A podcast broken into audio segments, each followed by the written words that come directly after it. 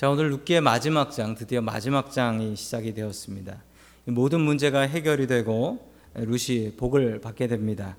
룻이 하나님을 믿고 시어머니를 사랑한 결과로 그런 복을 받게 된 것입니다. 기도하며 하나님을 찾는 우리도 룻이 룻기 4장에서 받았던 그 복 같이 받아 누릴 수 있기를 주님의 이름으로 간절히 축복합니다. 아멘. 자, 우리 다 함께 룻기 4장 1절의 말씀을 같이 보도록 하겠습니다. 같이 읽습니다. 시작. 보아스가 성문이 회관으로 올라가서 그가 말하던 집안관으로서 책임을 져야 할 바로 그 사람이 마침 지나가고 있었다. 보아스가 그에게 이리로 좀 올라와서 앉으시오 하고 말하였다. 그러자 그가 올라와서 앉았다. 아멘.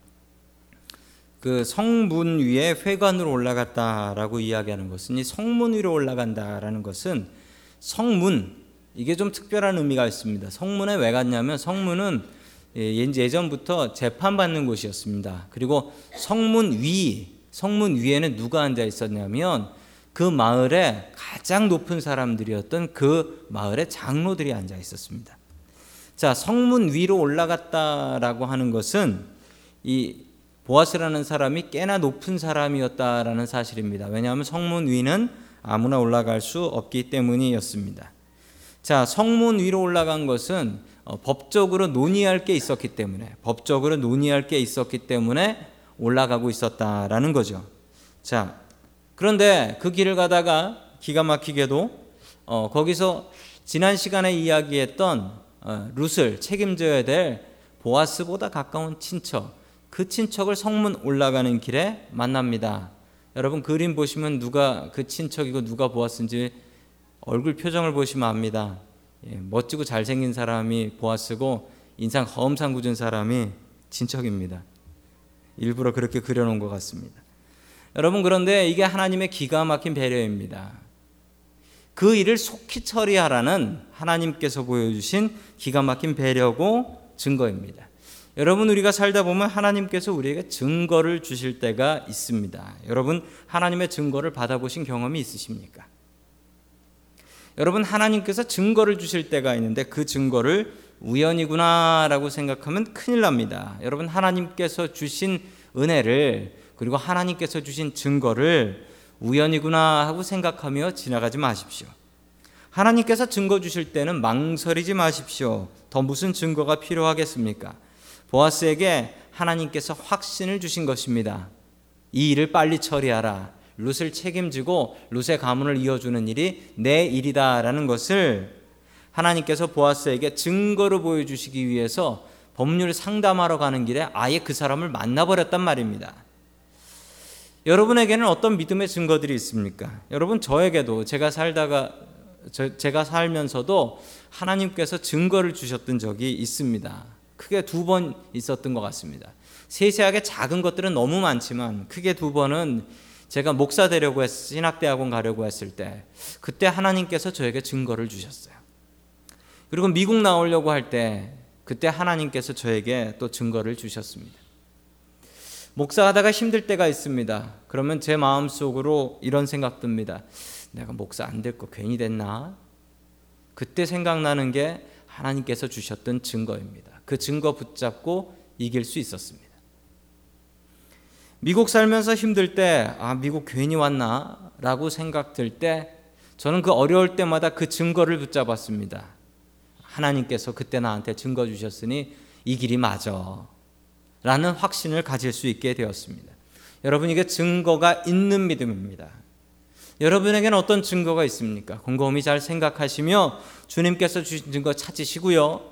또한 그 증거가 없는 분들은 하나님, 나에게 믿음의 증거를 주십시오라고 기도할 수 있는 저와 여러분이 될 수 있기를 주님의 이름으로 간절히 축원합니다. 아멘. 자, 룻기 4장 2절부터 3절 말씀 같이 봅니다. 시작. 보아스는 성읍 올로 열 사람을 청하여 그 자리에 함께 앉도록 하였다. 그 사람들은 모두 자리에 와서 앉자 보아스가 지방관으로서 책임을 져야 할 사람에게 말하였다. 모압 지방에서 돌아온 나오미가 우리 친족 엘리멜렉이 가지고 있는 밭을 팔려고 내놓았소. 아멘. 자, 밭을 팔려고 내놓았다. 이 얘기가 뭐냐면 뭐 재산이 좀 있었나 보네요. 재산이 좀 있었기 때문에 뭐 밭을 팔려고 내놨다라는 말로 시작을 합니다. 자, 이게 왜 이런 말로 시작을 하게 되냐면 밭을 팔게 되면 당시에 그 밭은 당시에 밭은 친척들이 제일 먼저 사는 게 원칙이었습니다. 왜냐하면 친척들이 사지 않으면 이 밭이 뭐 예를 들어서 제가 유다 지파다라고 하면 유다 지파인데 아 저 베냐민 지파에서 더 돈 많이 쳐준다. 그래서 베냐민 지파에 팔면 어떻게 되냐면 부의 불균형이 생기는 거예요. 자꾸 자꾸 이쪽 재산이 저쪽 지파로 넘어가 버리는 겁니다. 그럼 불공평해지게 되는 거죠. 그걸 막기 위해서 성경은 뭐 살다 보면 누구네 집이 망하고 누구네 아버지가 돌아가시고 돈 필요한 집이 있을 거 아닙니까? 그럼 땅이라도 팔아서 먹고 살아야지요. 그래서 땅을 팔게 되는데 그렇게 되면 그 가족들이 가족들 혹은 친척들이 그 땅을 삽니다. 그 땅을 사서 어떻게 하냐면 성경 레위기에 보면 희년이라는 제도가 있어요. 희년은 49년마다 리셋되는 거예요. 어떤 일로 땅을 팔고 집을 팔고 이랬던 사람들이 있으면 49년째가 된 그 다음 해에는 원래 주인에게 돌려주는 겁니다. 자, 원래 주인에게 돌려주기 위해서 친척들이 사는 거예요. 친척들이 사서 최대 49년까지 사용하다가 원래 주인에게 돌려주는 것이라고 생각하시면 되겠습니다. 자, 계속해서 4절 말씀 같이 봅니다. 시작. 나는 이 사실을 분명히 알려드리요. 여기 앉아 계신 분들과 우리 마을 어른들에게 보이시는 앞에 나는 당신이 이 밭을 말씀드리요. 당신의 지방간으로서 책임을 지 그렇게 하시오. 그러나 지방간으로서의 책임을 지지 않겠다면 그렇게 하지 않겠다고 분명히 말하여 주시오. 당신이 지방간으로서 책임이 있는 첫사람. 나는 그 다음이요. 그러자 그가 대답하였다. 내가 지방간으로서 책임을 지겠소 아멘. 자, 지방간으로서 책임을 지겠다라고 이야기를 합니다. 여러분 친척들 간의 책임이었습니다. 그런데 여러분 이 친척들 간의 책임이기도 하지만 이게 잘하면 재산이 늘어납니다. 어떻게 되냐면요. 내가 친척의 땅을 사요. 그런데 그 친척한테 물려받을 아들이 없으면 남자가 없으면 물려줄 사람이 없어요. 딸만 수북하게 있으면 줄 수가 없습니다. 그런데 이 친척이 잘 알거든요. 그 집에 과부 둘밖에 없다는 거. 그러니까 그거 사겠다는 거예요. 헐값에 사죠. 왜냐하면 서로 경쟁해서 사는 게 아니니까 내가 혼자 독점적으로 살 수 있는 거니까 싸게 사죠. 내 재산을 늘릴 수 있는 겁니다. 자, 그러니까 내가 지방간으로서 책임을 지겠소라고 이렇게 얘기했지만 속으로는 아싸라고 했습니다. 속으로는 아싸라고 했어요. 아싸 싸게 밭을 얻을 수 있게 됐구나. 그러면서 겉으로 이야기하는 것은 아, 내가 지방간으로서 이거 손해가 되지만 책임을 지겠습니다. 이렇게 겉으로는 완전히 다른 모습을 보여주고 있는 겁니다. 자, 왜냐하면 이 집은 남자가 없어서 희년이 되어도 돌려받을 남자가 없어요. 그 집안이 없어지는 거라서 그냥 헐값에 사서 내 재산 할 수 있는 겁니다. 그러니까 이 친척이 아싸하며 좋아라 내가 그 책임지겠소. 그러면서 그 땅을 사겠다고 하는 겁니다. 자, 5절 말씀 계속 봅니다. 시작. 보아스가 다시 말하였다. 그렇다면 나오미의 손에서 그 밭을 날로 고인의 아내인 모압 여인 룻도 아내로 맞아들여야 하오. 그렇게 하여야만 그가 물려받는 산이 고인의 이름으로 남게 될 것이요. 아멘. 그러자 이 보아스가 이 사람이 나이스하고 배려 있고 력 착하게만 한 줄 알았더니만 아주 머리가 뛰어난 사람입니다. 먼저 그 얘기를 하니까 어 그래 내가 책임지겠소라고 이야기를 했는데 걷다 대놓고 뭐라고 얘기하냐면요.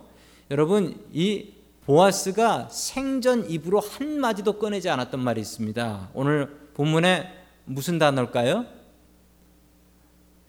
절대로 전에는 입에 담지도 않았던 말이 있는데 모함 여인이라는 말이에요. 남들이 룻 보고 저 모함 여자, 저 모함 여자라고 손가락질할 때 보아스는 이복에 세댁했어요. 이복에 세댁. 절대로 모함 여자라고 안 불렀어요. 그게 모함 여자인지 몰라서 안 부른 게 아니고 엄청난 배려였던 겁니다. 그런데 5절에서 비장의 카드를 꺼냅니다. 모함 여자. 땅을 사면 저 모함 여자 룻도 아내로 맞아 들여야 되는데 할 거요? 여기서 가장 섬찟한 말은 저 모함 여자라는 말입니다. 이스라엘 사람들, 유대인들이 모함 여자를 얼마나 싫어하는데. 게다가 그 다음 얘기도 나옵니다. 모함 여자를 아내로 맞아들여서 그렇게 하여서 그 유산을 고인의 이름으로 남긴다. 이게 뭐냐면요. 네가 루시란 여자 모함 여자를 데려다가 아이를 낳게 해서 아들을 낳아서 그 아들한테 네가 산 땅을 돌려줘라. 이 얘기입니다. 이건 아니잖아요. 이건 이 사람이 생각한 건 이건 아니잖아요. 내가 땅만 먹으려고 했는데 그 모함 여자 데려와서 아들 낳아가지고 그 땅을 그 아들한테 돌려주라. 자, 친척이 뭐라고 얘기할까요? 6절과 같이 이야기합니다. 같이 봅니다. 시작. 그러자 지방간으로서의 책임이 있는 사람이 말하였다. 그런 조건이라면 나는 지방간으로서의 책임을 질 수 없어. 잘못하다가 내 재산만 축나겠소. 나는 그 책임을 질 수 없으니 당신이 내가 져야 할 지방간으로서의 책임을 지시오. 아멘. 자, 이제 그 친척이 본성을 드러내네요. 그런 조건이라면 나는 그 집안을 책임질 수 없어. 잘못하다가 내 재산이 축난다. 이게 무슨 얘기냐면요. 룻하고 결혼을 했다 치죠. 예. 아들을 못 낳을 수도 있거든요. 아들을 못 낳으면 돌려주지 않아도 돼요. 그냥 딸만 계속 낳으면 되는 거죠. 그런데 그게 마음대로 돼야 말이죠.